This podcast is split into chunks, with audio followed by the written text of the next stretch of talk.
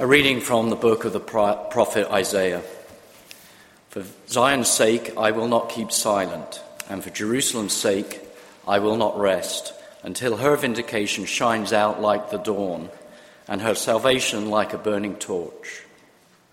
The nations shall seek your vindication, and all the kings your glory, and you shall be called by a new name that the mouth of the Lord will give.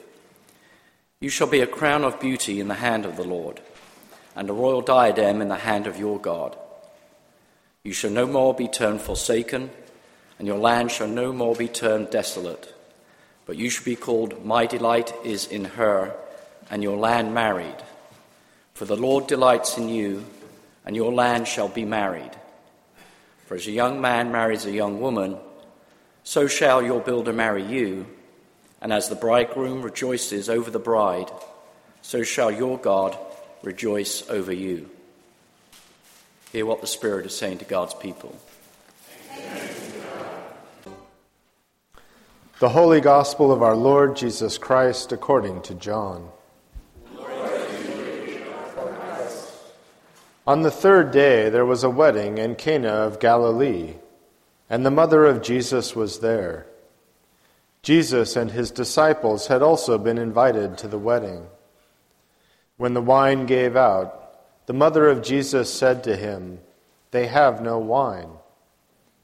And Jesus said to her, Woman, what concern is that to you and to me? My hour has not yet come. His mother said to the servants, Do whatever he tells you. Now, standing there were six stone water jars for the Jewish rites of purification, each holding twenty or thirty gallons. Jesus said to them, Fill the jars with water. And they filled them up to the brim. He said to them, Now draw some out and take it to the chief steward. So they took it. When the steward tasted the water that had become wine, and did not know where it came from, though the servants who had drawn the water knew. The steward called the bridegroom and said to him, Everyone serves the good wine first, and then the inferior wine after the guests have become drunk. But you have kept the good wine until now. Jesus did this, the first of his signs in Cana of Galilee, and revealed his glory and his disciples believed in him. The Gospel of the Lord.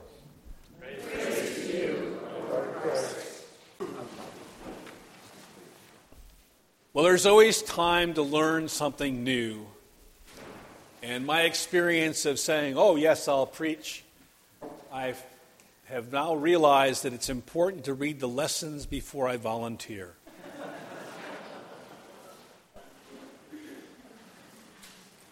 The second thing is that in my, quote, zeal to understand the lessons, the more I read, the more I got confused. So I'm hoping that I'm going to have an epiphany here with you on the second Sunday of Epiphany, where I can make some sense out of the things that have happened in the experiences of my reading.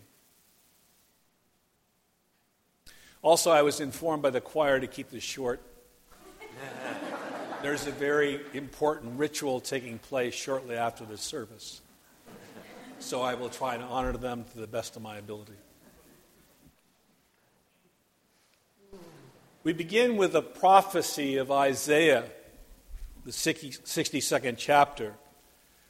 And it's important to understand that his it sounds wonderful, but he's speaking out of glowing terms to bring people out of desolation and slavery back to Jerusalem.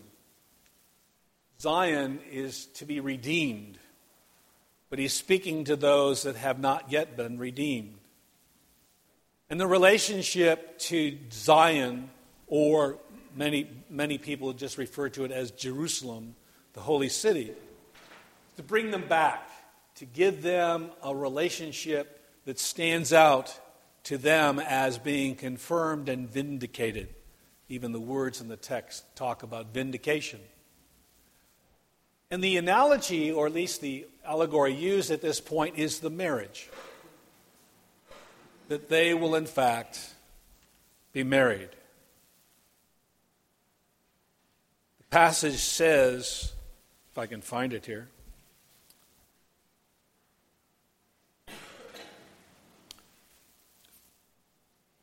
But you shall be called, My delight is in her, and your land, your land married. For the Lord delights in you, and your land shall be married. For as a young man marries a young woman, so shall your builder marry you. And the bridegroom rejoices over the bride, so shall your God rejoice over you. From being separated, isolated, and forgotten, or at least felt forgotten. The prophet is saying that God's calling them back, that they will be, in fact, reunited. And the analogy is about the wedding, the marriage.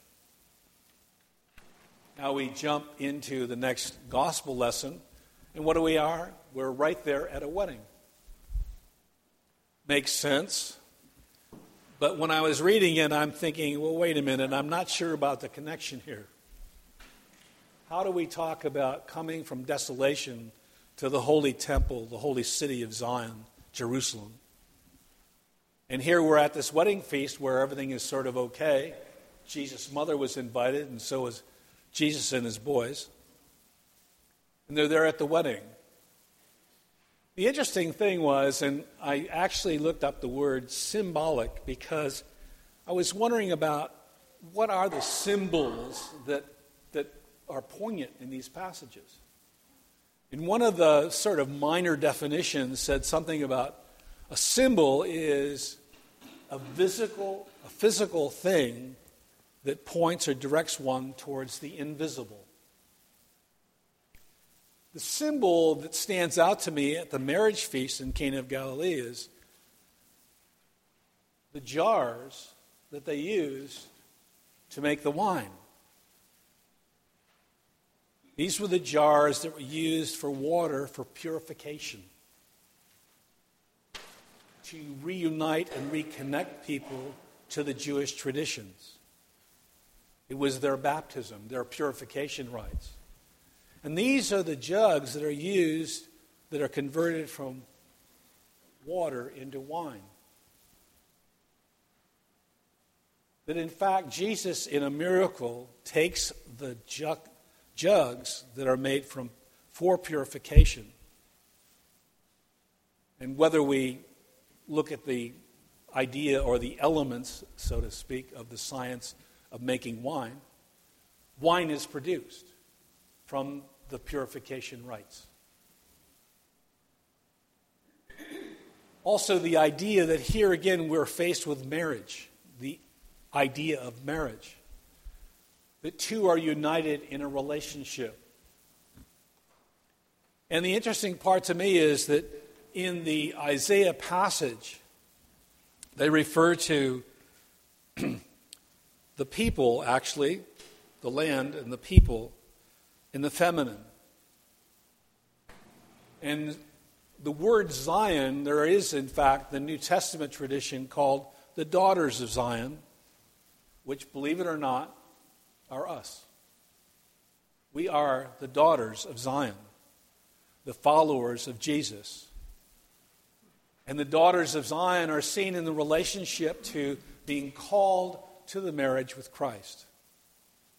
Just recently, someone mentioned about the nuns and being married for the rest of their lives and the choice maybe not to become a nun because married to Jesus for a long time is a difficult thing. But that's basically what we're talking about here is the symbol that we are, in fact, part of the marriage feast daily. That we are, in fact, called into relationship with Jesus through being his bride, the, the daughters of Zion, the holy place. Now, I often thought when I was reading, you know, Zion, the idea of Zionism, that in fact, so many years after the dispersion the Jews, in fact, focused on re- Zionism to come back to the city of Jerusalem, to make that a very important reconstruction and renewal of their faith and understanding. And that symbol for us, the daughters of Zion, is one that, in fact, likewise brings us to a sense of being purified in our relationship with God. That as we eat the bread and drink the wine, the new wine, that in fact we become one with the body of Christ in our marriage feast. It was interesting to me that, you know, I've done a lot of weddings and everything else, and the couple themselves are obviously the sacrament. But I've always had to tell them that when in fact they get involved with the wedding, that it suddenly becomes like their relationship is insignificant. And that when parents and relatives get involved, all of a sudden a wedding has its life of its own and goes away from the actual sacrament of the two committing themselves to one another to be mirrors of God in a relationship.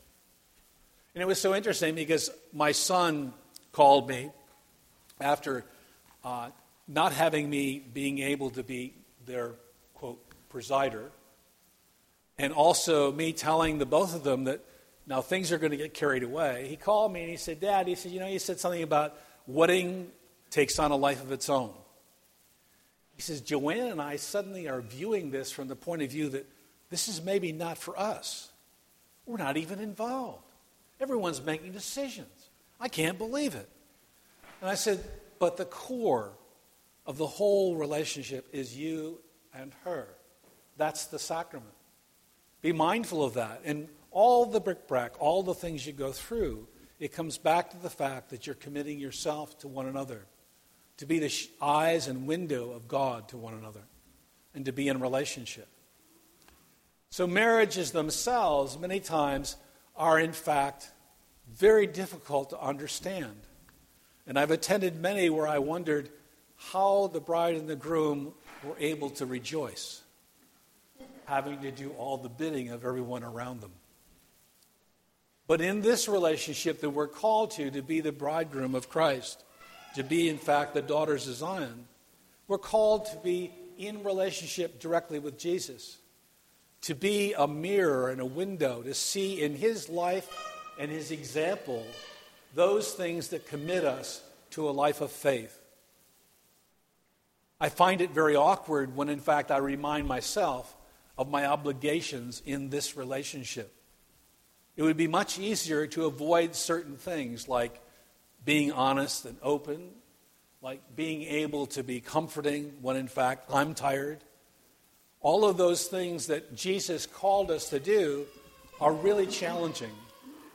But it's in that relationship with Jesus when I am mindful that the mirror image that I have is not one of Christ, but sometimes one of my own desolation, my own separation. And it's when I really wake up and see the fact that God is calling me to love and in relationship that I begin to understand the nature of what God's call is for us. And even though I have many shortfalling, and I have many times stepped it in the mud deeper than my knee, I do know that God still loves me and calls me into relationship. The marriage of Israel, the marriage of us as the daughters of Zion, is an important part of our life. Not everyone knows, quote, marriage, but we understand this symbol because it moves us to a more profound and a better understanding of what's invisible. And that's the love of God in relationship to one another. That all of us share that vision and f- share that awareness. That if we are true to our understanding of God's love for us, it is our marriage, our relationship to God, that calls us to be clear and understanding of God's love.